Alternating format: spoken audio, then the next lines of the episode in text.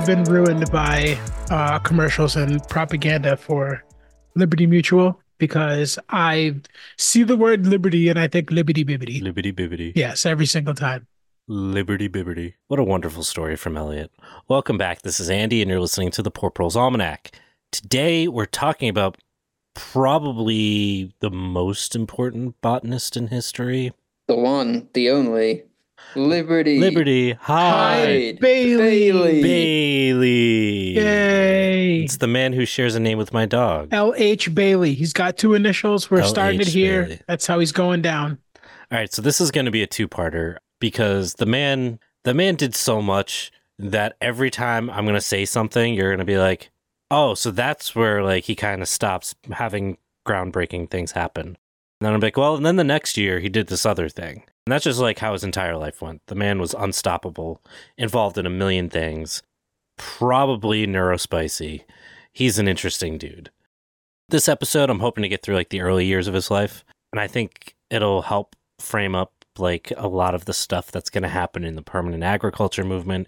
He was instrumental in botany, obviously, agriculture, horticulture, ecology, biology, breeding, basically everything. He was world renowned for so many different things. It's really hard to even wrap your head around it.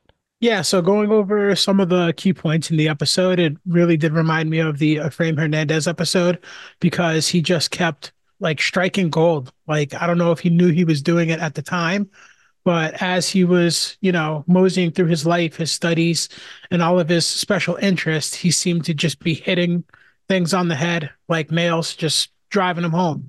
And we still, I mean, I, we've come away with so much interesting facts about his life just the little bit of reading that I've done.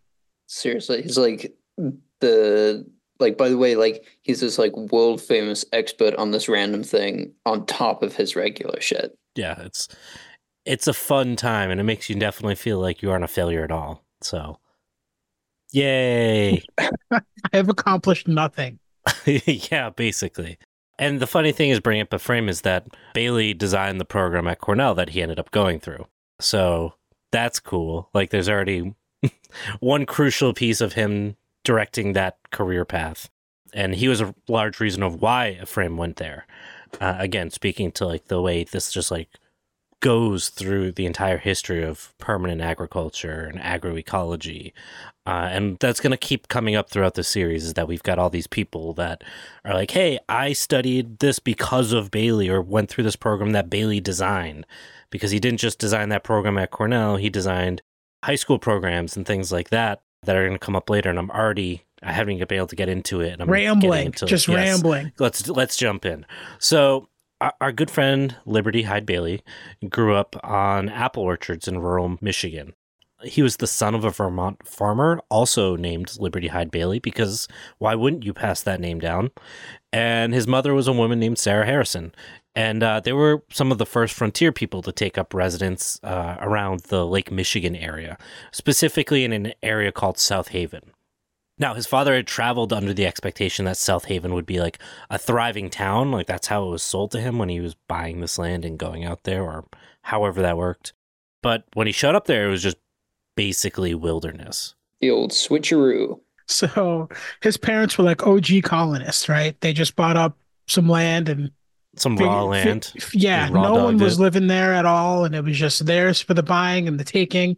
And yes, then they there were showed no the- people. right, Never. Right. We all know history, and so they showed up, and they were just like, "What was his plan? Was he going to be a farmer, or what? What was his plan?" Yeah. So what we know about him is that he wanted to grow apples. That was his thing. While we don't know the specifics about his father because he wasn't as big of a deal as his son turned out to be, we do know his father did become close with the indigenous people there, the Potawatomi, the Ottawa, and the Miami, who had inhabited the region for more than a century.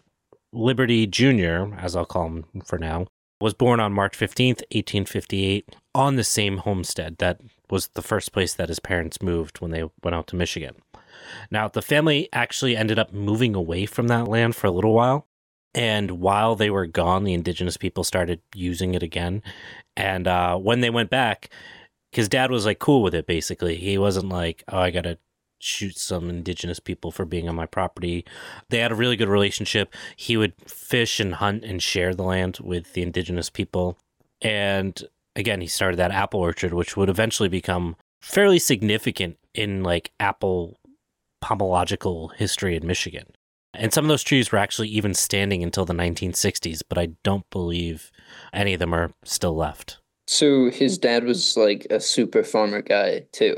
Sort of. And I, I think it's worth noting that his dad built a relationship with the folks using his land instead of fighting with them, which I think uh, really underscores what we are going to see with Bailey in his concept of like land ownership and plant ownership and stewardship as he grew up. Yeah, Matt, that was a toss up for the apple not falling far from the tree. I thought you mm. were going to hit that one out of the park or whatever sports reference, but I mean, swing and a miss. True. Swing and a True. miss. I'll hold my hands up with that one. But uh, it sounds like Liberty Hyde Bailey grew up seeing that the white way wasn't the only right way. So he could play well with others. Yeah, he understood a lot of nuance that was lacking, especially especially then, and not to the same extent, but still today. And in this, he he developed a really big respect for the specialness of like the native landscape, and that's something that uh, we see in the way he thinks about landscape design and a bunch of other things, as we'll we'll cover in a little bit. At this time, uh, when Bailey was born, the family went through some shit. So it wasn't like a great time for his family. Scarlet fever took his oldest brother Dana, and it also took his mother a year and a half. So uh, in 1862, he was only four and a half years old, had basically little to no memories of his mother. One of the only things that really stood out to him as he got older was his, her love for her garden. That's a rough start. Yeah, it's it's a tough one. Scarlet fever. Ugh. Yeah. So he he would continue to maintain his mother's garden after her death, and he kept the same plants growing basically as long as he was there. And um, supposedly he actually took some of the roots from the garden with him and replanted them when he moved away and went to school. His father's response was, you know, very 19th century. He just kind of was like, I got to go work and remarried another woman named Maria Bridges in 1863. So a year later. I mean, I love how quickly dudes got remarried in the past. Could you just imagine 17th century dating? You're speed dating, right? Because I don't know if they did mm-hmm. that. They had to get a bunch of dates in because they must have. People didn't stay out past like uh they didn't stay out past like sundown because they couldn't see anything. Mm-hmm. So candles, sure. Elliot. Come they on. were at like a shitty yeah. bar and a bunch of like tables for two candles. Ding. I'm sure how that's how a bunch of them got me. Anyway, I mean, he has a bunch of kids, right? and he doesn't see them at all because he's working all the time. And is that like a selling point for dating in the 1700s? Like you don't have to have kids and die on childbirth because I already have a family. So like, let's just link up together and happy wife, happy life. You're happy, I'm happy. Geez, like women, women is a placeholder. Yeah, yeah. I don't know how any of that worked. I, I don't know. I, I couldn't tell you, but it probably was not far off. In this landscape, in this environment, that Liberty Jr. would also start to work, uh, you know, with a lost mother, a new stepmother, a lost older brother. His dad clearly like in the equivalent of therapy of the 19th century, which is like, I'm going to hang out with my fucking apple trees. Mm, there's worse therapy. There is definitely worse therapy. And at 10, he actually began to top graft trees and basically learned by following his father around the orchard. Uh, he ended up getting so proficient at grafting that certain varieties of apple could only be found on the Bailey orchard, such as the what was called the surprise apple. Before he was even a teenager, he was often hired by local farmers to graft apples in their fields because no one else could do what he was doing in terms of that grafting work. Can you imagine being like a hardened old like Michigan farmer and being like, hey, that 11 year old is better at grafting trees than me. I'm going to pay him 10 cents to do all of them. Yeah, like as a parent of an eight an eight year old child, the idea of like a 10 year old being proficient at something like that, like grafting, which is like takes a lot of like nuance. Uh, that's mm. just like I, I can't even wrap my head around it. Yeah, Andy, do you remember when we were at school and I was 10? They wouldn't let me around any of the crafting materials because, let's be honest, they're all weapons in the wrong hands. I mean, yeah, I, I remember somebody getting stabbed in third grade. Yeah, that's why you don't trust kids with sharp things. Yeah. Now, Bailey spent as much of his childhood as possible alone in the woods. He liked to capture animals and bring them home, which obviously his stepmom was not a fan of.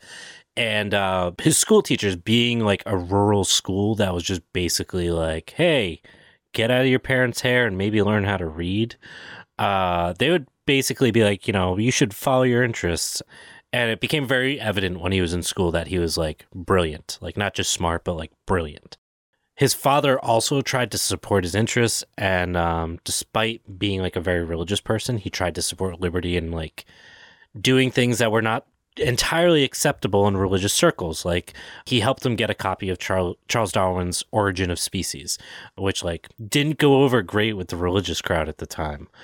At 14, he found his first botany book, and uh, again, it started to like bring a lot of these things together that were his interests met his intellectual capacity, helped him feel connected to his mother, all these different things.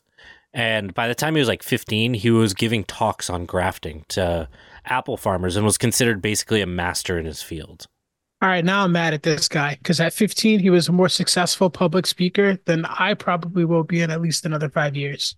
Or me. Or me. A's all around here. Now, around when he was 19, Bailey left the small town, and um, his father and stepmother supported him in going to the agricultural college in Lansing. Now, before we can dive into the school and why it was a really special opportunity for him, we're going to take a quick break. Yeah, and I'm going to brush up on his failures so I can point those out too. This guy sounds too good. Too good. We got to take him down a peg. Howdy. Hello. Hang on. Let me let me try that again. Hello, skeleton army. That's aggressive. Yeah.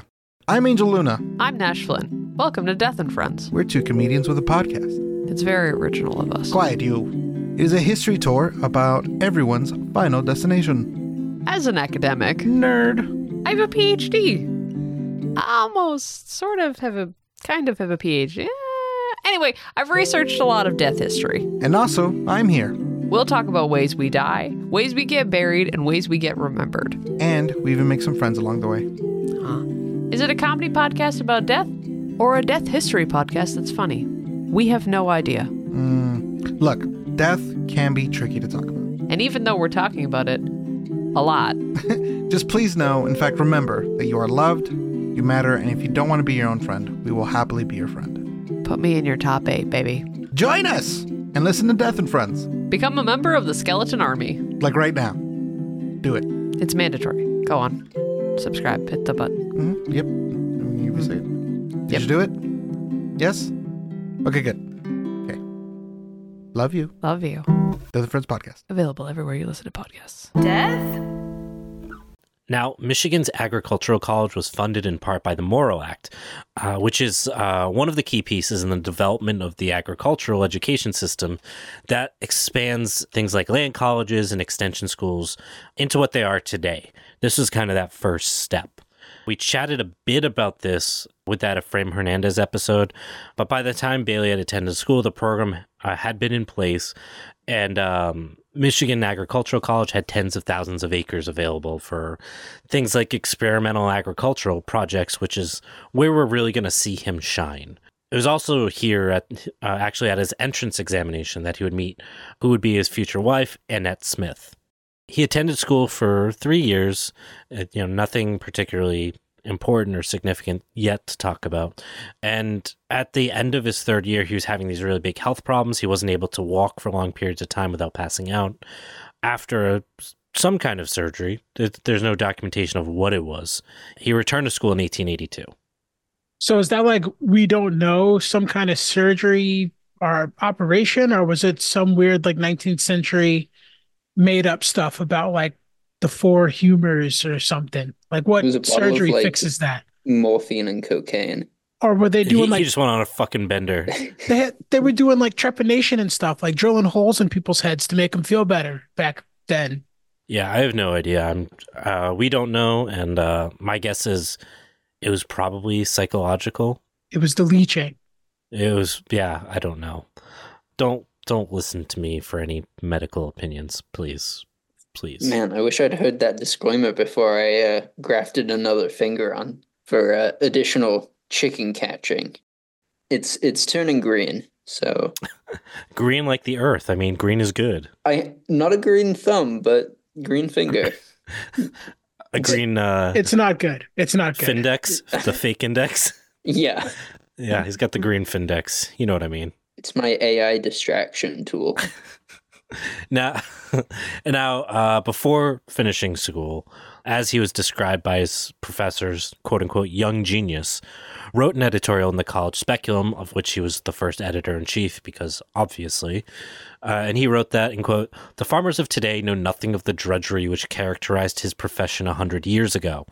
This change has been wrought by no other force than the systematic and scientific efforts of educated leaders. The principles of science that underlie the, their labors will be applied vigorously. If every county in the North had within its limits one businesslike graduate of some scientific institution, and he a farmer, there would be just so many centers of power for the development of agricultural industry. End quote. So this guy, he's saying this generation has it easy. That's quite the optimism. And this optimism was actually like a constant thread in all of Bailey's work. Everything he talks about is we're just on the precipice, we're doing these great things, the future is bright. The future is now. Yeah, basically. During his senior year, he also organized with other students to establish one of the first college quarterly journals in agriculture. That's the one we just cited above, the College Speculum, which is just doesn't sound like I want to read it. Not the best name. I'll I'll take it. There, you wanted to knock him down a peg. That's the one to knock him down on. Strike one, Bailey. Yeah. He ended up being a chief editor for several journals and magazines throughout his life, this being the first. And uh, I think it really highlights the fact that he was interested in science and research and breeding and farming and horticulture. He also really loved to write, and he understood that he had to make what was happening in places like colleges accessible to farmers, and something like magazines was one of the easiest ways to address this issue. So he started a zine. I feel like this dude probably would have loved podcasts if he knew what the hell a podcast was. Oh, imagine all the great content we would have had if they had started a, a few hundred years earlier. Oh I- my god. And he could have a whole. Our guest list would be amazing. That's what I was going to say. You just come on once a week and we could talk about friggin' anything, apparently. So, yeah, what are you doing today? Sup, Bales? What's up, Belay. my guy, Yeah, he- LH? He'd stop rec- returning your calls immediately. Yeah. Oh, absolutely. Dude wanted me to sit in front of a wax cylinder. I don't even know. No. Um, so after graduating, Bailey returned home and uh, he went back to work on the farm and didn't really have a plan. He he took a writing job for a, a local magazine called the Springfield Monitor, and he was actually promoted to city editor. You know, the typical thing that happens to a twenty-something year old. But just as he accepted this job, he also received a letter from Dr. William James Beal, who was one of his former professors who had transferred to Harvard. And he basically was like, hey, listen, I need help doing work, uh, like botanical work, with um, a man named Asa Gray, who is at the time considered the most important botanist of the 19th century. Uh, and still today, I guess. Now, Bailey, obviously, you, you don't say no to that offer. He took it and he moved to Cambridge only a few months later in 1883.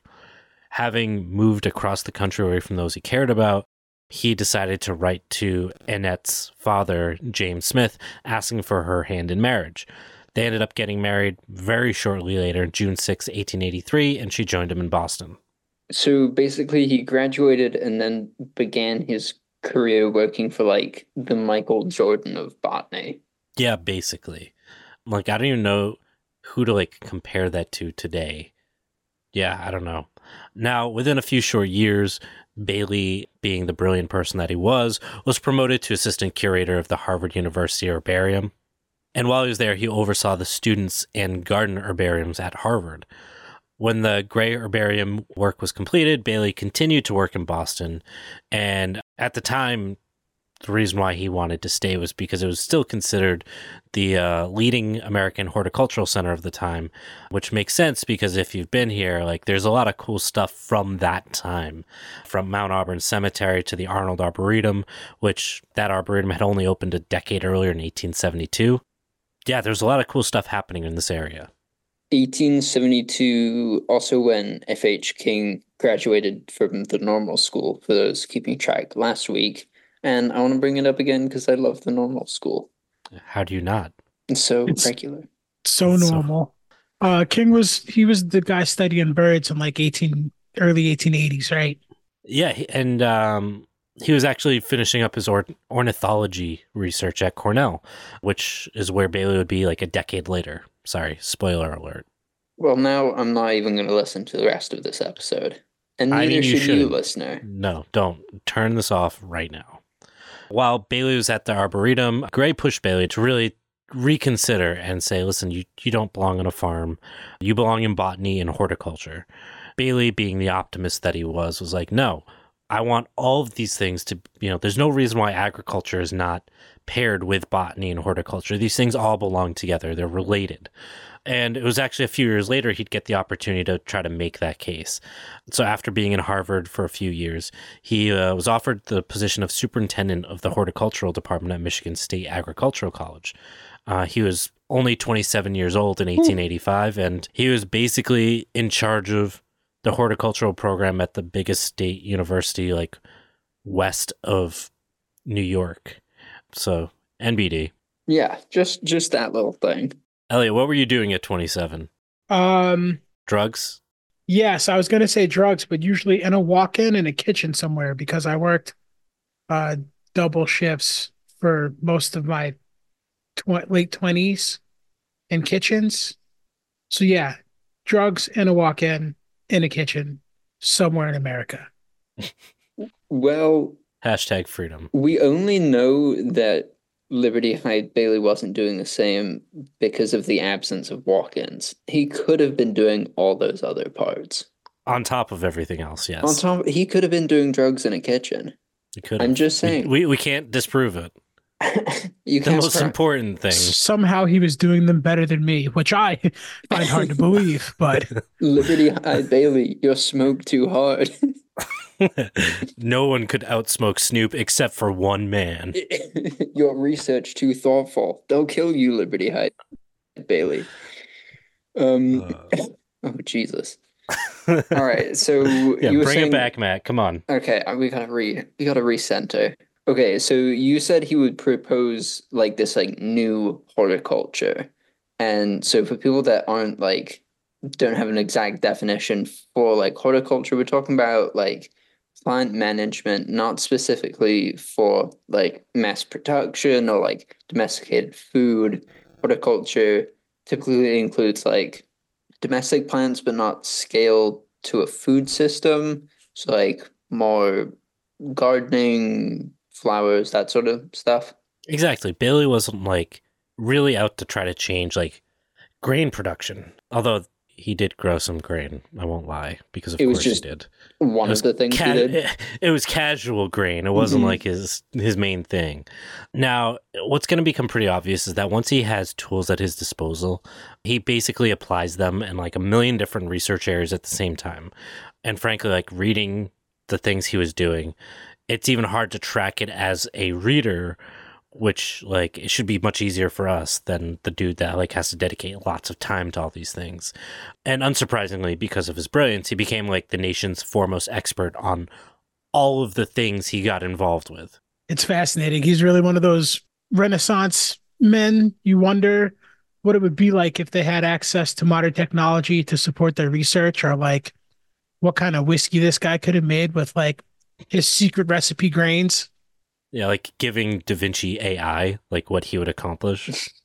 or like the nuclear technology to like power anything. I mean, hell mm-hmm. yeah! Um, like, first of all, I would watch that Netflix movie of alternate alternate history. That sounds awesome. That would that would be dope. Yeah. And Radioactive Mona Lisa, it's the name of my new punk album. It's an Hell album yeah. about, you know, going back to my roots, but with the knowledge that I have now, it's pretty reflective. Sounds like it. It's real deep. As long as her tits are like lit up, that's how you know it's really deep. Uh, now, Headlights, Andy. Headlights. It's like Radium Girls. yeah, uh, Hex Girls kind of shit. Get that reference? No. Okay, fine. It's Hex fine. Girl, weren't they the band in Scooby Doo? They were the band in Scooby Doo. Good job, Matt. Oh, specifically, he's Where here. Are You, Scooby Doo? Specifically, the 2002 "Where Are You, Scooby Doo." Or was it Where Are You? Oh no, What's New, Scooby Doo? No, they were. Yeah. What's new, Scooby Doo? Uh Okay. you throwing me off, Matt. You Gonna make me look bad on Scooby Doo? Come on. Uh, it was. Oh my god, I don't even know. I'll, we we can circle back to it. No, now I need to know. Oh, they're from originally from the 1999 film. Wow, they have their own Wikipedia page. Like that says something about a society that makes a Wikipedia page for the band and a show that like no one cares about. Ex- excuse me. You don't care about What's New, Scooby Doo airing first There's in actually- 2002 for three Sorry. seasons? This is, they originally showed up in Scooby Doo and the Witch's Ghost in 1999. hmm Okay. So then they showed up again in Scooby Doo and the Legend of the Vampire. And uh, they were also in What's New Scooby Doo. And then Scooby Doo Mystery Inc. So they they really have a catalog. And so tying this back to Liberty Hyde Bailey. Liberty, liberty, liberty, liberty. All right. so my point was that like Bailey was the face of the change that's taking place in horticulture, botany, agriculture. He was the man that everyone cared about. And like obviously it's a small category like group of people that cared, but like also a lot more people farmed back then, so it was a much bigger deal. He was looking at the work of like Darwin and Gray and like other people that were talking about these ideas of like complex systems and evolution and then like trying to take these ideas and applying them to fields that had otherwise been kind of static and like didn't really have like a these kind of complex ideas behind them.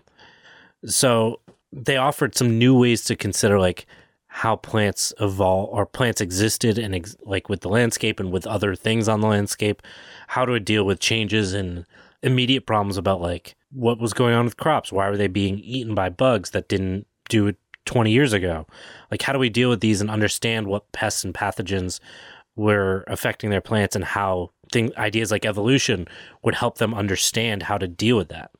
So basically, what ended up happening is the fields of botany and horticulture basically were fundamentally reshaped over a few decades, basically. And Bailey was one of the key figures in trying to like navigate these new rules of how science operated in these fields. Yeah, so I guess take note, boomers. I don't think they listen to this fucking show, do they? I think we need more stickers. Boomer stickers. Yeah, that could be fun. More bumper stickers. Yeah. I mean, at 27, I'll be lucky if I can have like a rent lease in my name, never mind a whole horticultural program. Womp womp. This episode's sad. 27, I had a collection of Bic lighters. Mm. Mm, at 27, I had. Did I have any kids? I did have a. mm, might have had a kid. I think I did. Yeah, I had a kid. I You had a don't, kid at 27. you don't even remember. You don't even remember your no, 20s, it was a blur. Andy. No, I don't.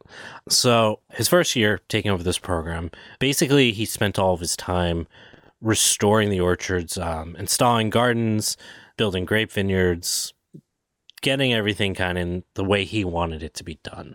And then his goal was to begin the process of documenting the plants across their lifespan, from things like average germination rates to what periods of the plant's life cycle did they grow fastest to uh, specific characteristics of leaves and flowers.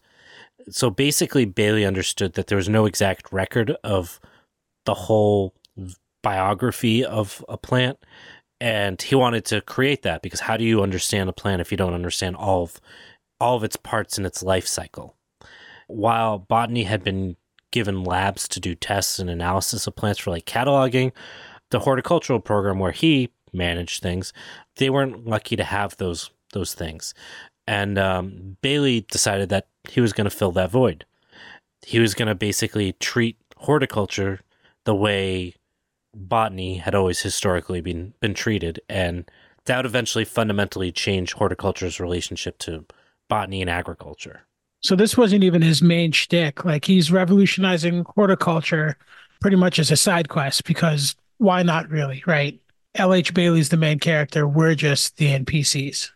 We're just living in his world. He's still the main character. He's been dead for like 70 years. Mm-hmm. Well, it's got to have a um, epilogue. Yeah, it's a long one, but you know, Mhm. still doing it. Continuous epilogue. Yeah. And the fact, again, this is just one area that speaks to how he got involved in like everything. Part of what he was trying to do was provide an economic framework for horticulture in order to move it into those other fields like agriculture. And one of his other interests that we haven't talked about yet is landscaping. So while he was interested in uh, improving the farm industry through better understanding things like annual vegetable crops and eventually then being able to leverage the research and documentation that he was doing for breeding, he was also really interested in this idea that he wanted to improve rural living itself. And that meant not just economically, but aesthetically. This is where like a lot of native plants became really important to him. He was very interested in native plants as a landscape feature. Uh, and he said, and this is a quote from him many wild plants, especially some of the shrubs, are worthy of cultivation in the dooryard. Some of our attractive swamp shrubs thrive on any garden soil. One never appreciates the beauty of many common plants until he sees well grown specimens in the garden. So he was casually like, hey, on top of everything else, let's just begin developing ornamental varieties of like native plants we have next to no botanical knowledge of. Yeah, basically. Is that on our list? The list. It was on Bailey's list. Now, unsurprisingly, when he he's one of those folks that just everything like works for him, all of his programs grew. He had all these experimental fruit pl- plots that were planted out. He started, like I said, got into experimental grains. He had new greenhouses erected, and uh, they started working with tropical and subtropical plants. I'm guessing this guy probably has a medicine or something named after him, like an aspirin pill. Hmm. Surprisingly, no, I don't think so. He should. Well, he literally look, he took barley, right, as one of the grains, and he was like, you know what? I've got time to improve this too. And I'm gonna do some 17th century science here. So he's like, barley sounds like Bailey, but Bailey sounds better, therefore I make barley better. that was like an Archer sentence right there. Did I do it? How was the enunciation? Eh, perfect. NBD. You you and Bailey got this. That's my take on 17th century science. And as far as we know, that could be true. We we don't know. Science. We just don't know. Ultimately, we don't. None of this even matters. Bailey's fixation on native plants wasn't just on their beauty, but their potential to be used as food crops. So, bum bum bum, we got more interests. Special interest time. So he advocated like developing breeding work for wild gooseberries, the cultivars wild goose and Miner, which were native Chickasaw plums, sand cherries, wild crab apples, pecan, uh, pecans, and all other native nuts, pointing out that, and I quote, there are no less than 25 fruits of various kinds, natives of Michigan, which present attractive problems to all lovers of botany and horticulture. The horticultural department desires to undertake the solution of a few of these problems. Our present method must be to plant the seeds of the finest wild fruits and await results. We desire the cooperation of the students and others in securing seeds of the largest, smoothest, and sweetest of all kinds of native fruits.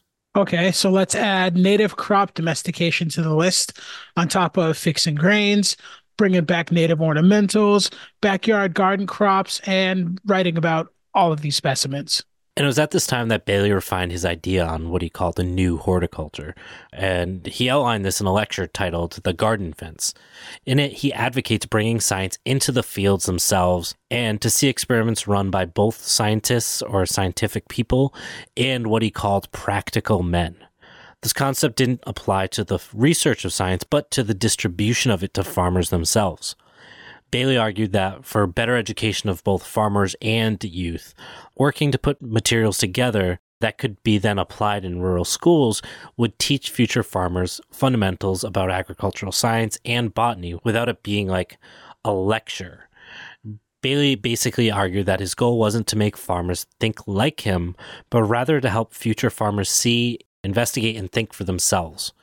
And part of the challenge that he started to realize as he was developing these types of programs, and as we'll see in the school that he develops where Russell Lord goes 50 years later, The lack of universal nomenclature and structure around things like plant identification made it really difficult to be able to teach fundamentals to people without a botanical no- without like extensive botanical knowledge. I think you guys know where this is going. We're just adding to his list. I mean, I'm exhausted for him if he's thinking about going into administration and education. Yeah, let's take a quick break and see where this goes. Hey there, it's Andy from the Poor Proles Almanac. Thank you so much for taking the time to listen to our podcast. As you can probably tell, this content involves extensive research and editing to release weekly episodes. If you think this content is valuable for the future that we inherit, please consider financially supporting this project by visiting poorproles.com and clicking on the Patreon, Venmo, Ko-Fi, or PayPal tabs. Every dollar helps offset our costs for hosting the podcast content and helps offset hundreds of hours of work put towards this project monthly. Thank you for supporting us by sharing, liking, and donating to this project. Together, we can build a better future. So, if it wasn't clear already, Bailey was a champion of many of the fundamentals around agriculture and botany as we see them today. From all the crops we just talked about to the fact that he was like, we need to have a better structure for how we categorize plants and science to many of the things we haven't even gotten to plus the fact that he was 27 and had this huge position as like of power in horticulture at that young age he also was one of the first major proponents to write about and advocate for research around acclimatization, which is this idea that plants could learn to adapt to new climatic conditions, which is basically what the Soviets tried to do uh, with their citrus program, which we talked about on our Patreon like three years ago. So if you're not familiar with the Soviet citrus program, really interesting subject, hop on our Patreon, scroll way the frig back. Yeah, man, trench lemons. It's not Yeah, just uh, trench lemons. That's all Elliot remembers. it's not just slang from World War One. Yeah. Now, in 1887, Bailey urged scientists that, in quote, we need to study our plants in the fields rather than in the herbarium to acquaint ourselves with their entire history and their habits, end quote. Now, this was also included with studying plants in their native habitats as well. So again, you you already see like ideas that are still even kind of new today being presented 150 years ago. Like if you were to talk about that today, you sound like you're a very cutting edge ecologist, but like he he was saying this 150 years ago.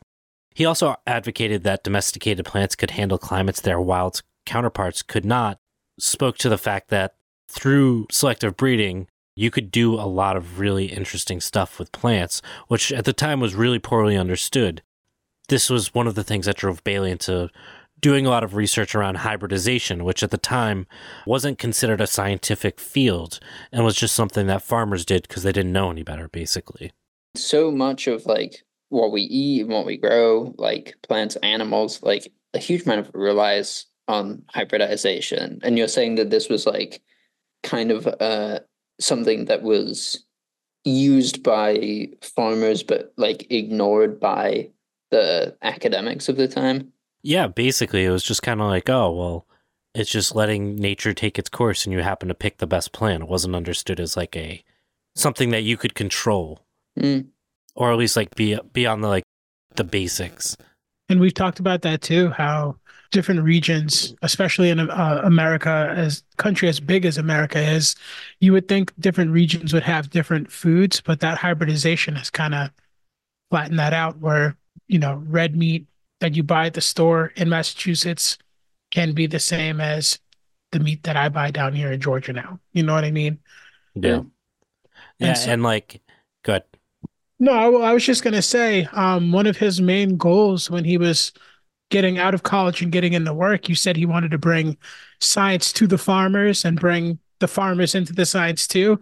So it sounds like he's back on track and sort of main questing again, if that's one of his big goals on his list, right? Yeah, and like that becomes like his interest in this is he he rediscovers the Punnett square. That was basically like this thing that came up in science and no one cared about it. And then he was like, "Wait a second, guys, we need to pay attention to Mendel. He was onto something." And because it was Bailey, everyone's like, "Oh yes, yes, yes, that that is true." And I mean, he was right because he was fucking always right. but like, it just like speaks to like the power that he had. Like that some paper that had been written thirty years ago he found it was like, hey guys, this is a big deal, and everyone just like, you're right, it is a big deal. We're gonna like, we're not gonna disagree with you because you're Bailey. Like, you you are God basically when it comes to plants. I just pictured your dog. I know, right? The Big stupid golden it's retriever. so yeah. It's just Yeah. we got to give him two initials to make him sound important because otherwise Yeah. I'm just gonna think of your pup. yeah, with who never gets the one brain cell that all the goldens share. No, Which is so sad. very very slow dog. So lovable You're the though. best. Now, despite being involved in all these different things and all these different stages of progression, the next spring he actually left Michigan. He was offered a position of director at the Agricultural Experimental Station at Cornell University. While the promotion was a draw, the actual reason that he wanted to accept the position was that Cornell offered to send Bailey to Europe to study their horticulture research and uh, administration. So, you know, he was just like, I can't turn down this opportunity. And um, you know you're a big fucking deal when you tell the school that you work for that you're leaving, and the president of the school responds that you must go, and I quote, you can do more for the advancement of the Michigan Agricultural College leaving than what you would do if you stayed here. Yeah, so the school knew he, he was his reputation and his uh, achievements were going to be too big for what they could, you know, cap not capitalize on, but but use as as Yeah. the school. So they were holding like, him back. right, and and it sounds like the president was saying like, even if you leave and go on to do great things, people know that you came here, and that's good enough for us. Which which means you're probably pretty balling. Yeah. Imagine telling the company you're leaving and they're like, hell yeah, like the work you'll do without us is going to be so important and that's going to make us better even if you're not here. Yeah, like that's just it's it, like I said, it almost sounds like a joke when you describe the way his life goes. Um, now he That, took that his is job. what my boss at Olive Garden said. He said, "When you're gone, we'll all be better off." So I Uh, when guess you're I'm here, your just like- family. so guess I'm just like Bailey. You're just Mhm. basically uh, in an Italian family. Welcome. We're better off if you leave. So he took the job at Cornell, and the first thing he did was leave. He started in Ireland, where when he was there, he decided to um, that the term sod crop was a bad one. We should use the term cover crop, which everyone knows now. You know, just a casual flyover linguistic change part of why he they cared about what he said though is because he eh, eh, we we didn't even cover it because we don't have time. We're 45 minutes into this episode and we've Jesus. we haven't even gotten into like any of the big stuff. But he was considered the America's foremost expert on the Carex genus, and that's something he just somehow managed to do in between all of the stuff we've been talking about. For our listeners, that's sedges. Th- this sounds all made up. It sounds all fake. He's not even 30 yet, and he's got total command over an entire field and has pretty good command and several others. N- nobody nobody has told him that he's too young to be doing this and Ah, I wish. What an amazing idea. it's it's time for the the, the old people to, to stay in charge with the with the sod crops shaking their Their Irish hands with their bottle of whiskey. yeah can't go around changing stuff I can say that I married an Irish person. hmm Uh, He's got command over so many fields, you might as well call him a farmer. oh bars ah, he's spitting Dom, please cut out the stuttering before I delivered that line. Actually, can you play it and then like have a rewind sound and then have him say it again? Because that'd be fucking great. He's got command over so many fields, you might as well call him a farmer. Now, to your point, he was like unreal. Uh, now, while overseas, he not after he changed the word sod crop to cover crop, he went on to utilize cameras, taking pictures of plant specimens, and in this process, developed the photographic procedure for documenting plants that would become the standard in botany. That little thing. That old thing. He traveled across Europe, connected with the world's experts on a variety of species. And when he came home, he was just like excited to do some sweet research. I mean, that's a hell of a productive vacation. Imagine coming back like at this time And like, it's not like you're like getting messages like daily or anything. And you're like, oh, how's your vacation?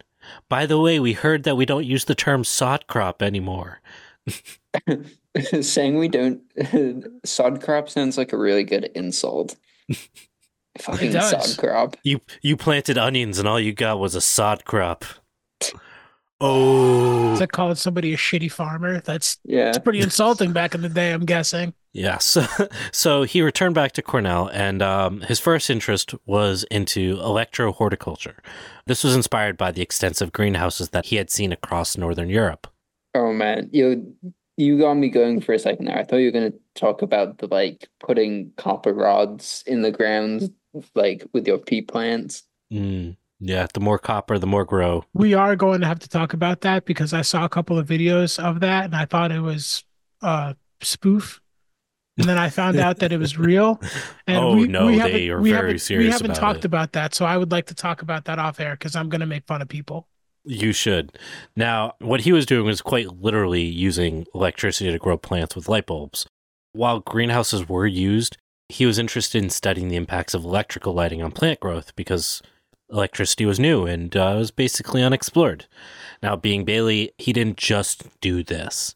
He was working on cucumber hybridizing, and um, the failures that he had to produce better crops helped us have a better understanding of hybridizing today and um, a better respect for the work of indigenous people that were put that had put a lot of generations into the efforts of like domesticating pumpkins and gourds and all that kind of stuff. Again, hybridizing was considered like this lowly work by academics, but Bailey was like, I don't give a shit. I'm Liberty Hyde Bailey. Fuck off. He worked tirelessly and continued to like work on these like domesticated backyard crops as well as like working on selling the good word of native plants for ornamentals and his various e- experiments. He basically like was allowed to do whatever the hell he wanted at Cornell. Now in 1890, a whopping like 30 years old or so, he wrote about how he felt all these disparate interests were kind of coalescing into like one narrative. He says that I have my plans of life work firmly and fully set. A large work which has floated as a phantom before my mind for years is now assuming shape, and I hope to see it done in a couple years. It is a work, a philosophical work upon the variation of plants under culture. I'm getting a number of minor works off my hands to leave me freer for this. Rulebook is done and Annals is launched. I have Misses for companion to the weeks. Two other small books are well underway, and I shall get them off within a year if all goes well. Then I have the most interesting and extensive series of experiments on plant variation ever planned in this country. These demand constant attention. Besides, I am making a comprehensive study and herbarium of cultivated plants. So he wanted to basically turn all of the work he was doing into one compendium for farmers and re- researchers to have access to. Yeah, basically, his idea was like we need to categorize and make all of these things related to one another so we can fully comprehend the diversity of botany and its relationships to domesticated crops and how domesticated crops can help us understand non domesticated crops. Listen, that's some elevated thinking. I'm starting to think this guy had the best, stickiest of the icky the 1800s had ever seen. He might have. This, this sounds like some real stoner shit. Yeah. Yeah. that's what I'm saying. Like I, I'm high right now, and I that sounds awesome. So yeah, Yeah. Yeah. Uh, Matt's like, yeah, me too. Yeah, yeah. Well, I'm saying this guy was this like amazing plant specialist. You're telling me he wasn't growing the like the dankest. dude. highest hydro you've ever put your lips on? Oh my God. There Colas- needs Forearm sized colas, dude. He's just popping them off. There needs to be a Bailey strain. Like we have to we have to breed one in honor of him. hmm If it because I don't think it exists, so we're gonna have to step it up and yeah. LHB pack. That shit's Yes. hit. It hits. So yeah, like he, he had this idea of like tying all these pieces together, creating a, a comprehensive catalog of resources for farmers and scientists as like this end all be all to build from. I mean, one might say he wanted an almanac. You know, one might. And uh, at this point, the horticultural grounds were being developed. Uh, he had several greenhouses and he had taken over 15 acres of the land at Cornell. He included in this fruit trees, nut trees, bushes, wild fruits that had yet to be improved, things like June berries and American plums, native roses, and of course, you know, his annual vegetable crops. The collection was meant to expand to include every domesticated plant across the globe, and today that collection is known as the Bailey Hortorium. And there's over 880,000 specimens there.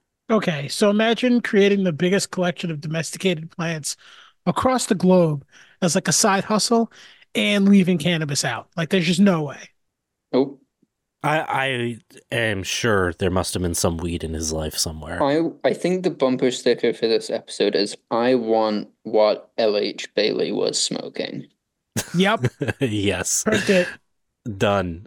Now, we've covered a lot, and this episode for a part one is very long, and he's still wicked young and hasn't even really hit his prime yet in terms of successes. It's just a warm up. Despite all of this, we're still speaking in broad strokes because there's no other way to do this without making an entire season of just Liberty Hyde Bailey. Okay, this is the Liberty Hyde Bailey almanac. like I'm I'm not fully convinced this man ever slept or saw his wife or had time to make the kids that he had. Like I kind of wonder if he maybe outsourced that. Nah, man, you you get any memoirs from them? It's just like he was the greatest dad ever. He's always Ah. around. He did everything. He was great. Yeah, He did not miss. probably. Bailey's interest in publishing and making information accessible also pushed his interest to develop a singular publisher that was responsible for distributing new research to farmers of all types across the country. And this led to him being involved with the development of what was called the Garden Publishing Company. Bailey had this concept of what he called a rural library, which he explained as, in quote, a series of monthly issues of popular pamphlets on scientific and practical topics in agriculture and horticulture, end quote. This concept, this this idea of like quarterly pamphlets from scientists to farmers and back and forth would end up, as we're going to talk about later on, become this really common theme in the permanent agriculture movement, which was really picked up the most by the Friends of the Land uh, with the Land Quarterly magazine, which was developed by Russell Lord, who, as I said, went to a high school that was designed by Bailey. So, like, you can see all this ties together. Even when Lord was putting out this magazine in the 50s, what's interesting is that Bailey was still alive and he was still putting out content. And that's 60 years after what we're talking about right now. So he wasn't even one of these like tragic guys that like did a bunch of stuff and then died young. He he lived Oh, no, he- like nineties. Yeah. The man was unstoppable. Yeah, because he ate his vegetables, obviously. He had the Sure. help, the best vegetables, all those native plums, like just unstoppable. Antioxidants, man. Cancer saw him and was like, you know what? Humans need this. We're gonna go. Give him. We'll give him this win. Yeah. Now, functionally, what Bailey wanted to do was publish a series of manuals. So, like, starting in like 19, 1898, he released the pruning book, 1891, the nursery book, and 1897, the forcing book. And That all sounds- these out, That sounds rough, man. the forcing book. yeah, that sounds rough. it's a very ter- dated term we'll say that all these kind of outline the fundamentals of their specialization and was based on the most recent research and had like very extensive and simple diagrams for farmers to follow to be able to apply what these books had in them now for context we just covered pecans like six weeks ago and we talked about grafting so like a lot of these techniques were still new and um, this all ended up coming together as part of this like major project. In his annual publication, The Annals of Horticulture, which I, I mentioned in that quote from him, Bailey focused the 1891 issue in particular on just native North American plants and their horticultural varieties. And this was the first attempt in American history to catalog native plants and their uses in history. I can't believe like no one had tried to do that before. I mean, I feel like people probably tried, but they were like, "This is the complete list. It's never going to be more complete than this." And really, it was just 17 plants, and they're like locale. Uh, you know most of what I them mean? were corn. Yeah. Right. So I don't. It's hard to say that nobody ever tried, but it sounds like the comprehensive part is the Mhm. key word there. They didn't have the powerhouse of Bailey behind them. No, Right. they did not. His interest in cataloging the domesticated varieties weren't because of an interest in saving them. In many ways, it was actually kind of the opposite. He he really understood and advocated that like varieties of plants would disappear as they became ill adapted to various conditions, but that they uh, also would, in his words, be in quote supplanted by better varieties or those which more completely fill the present demands or fashions. The disappearances are therefore so many milestones to our progress. End quote. Which, again, god damn it, this is like would be considered a cutting edge like visionary comment today with all the issues we have with like heirloom plants like if somebody was like no heirlooms need to die because new generations will step in as things like bugs and diseases and pathogens start to make it impossible to grow some of these heirloom varieties right? That's like wildly visionary. And he was saying this 100 years ago 130 years ago. And like it, it spoke to like to Bailey that the this idea of like the fluidity of change was uh kind of the center of a lot of his work. That the idea of like making plants be static would eventually kill those plants. Like it, the, nature evolves, and these plants need to evolve with it. But he did find that this framework for crops was really useful for understanding how native plants could meet our needs, and that native plants also showed better resilience and often pointed to how cultivation of many plants failed until they were hybridized with natives.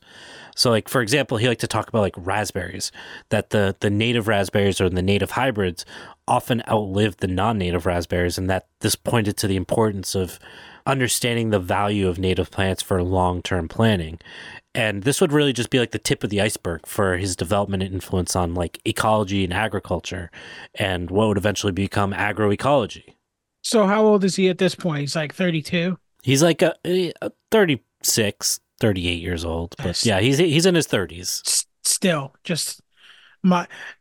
I feel like Liberty Hyde Bailey was the first guy to come up with a resume, and after that, employers just started looking for him, and have just been steadily It's disappointed. made us look bad. Yeah, mm-hmm. not not good. Yeah, that I mean that must have hurt pretty bad for you guys. I've got like 15 years before I can feel shitty for accomplishing nothing. Well, enjoy it.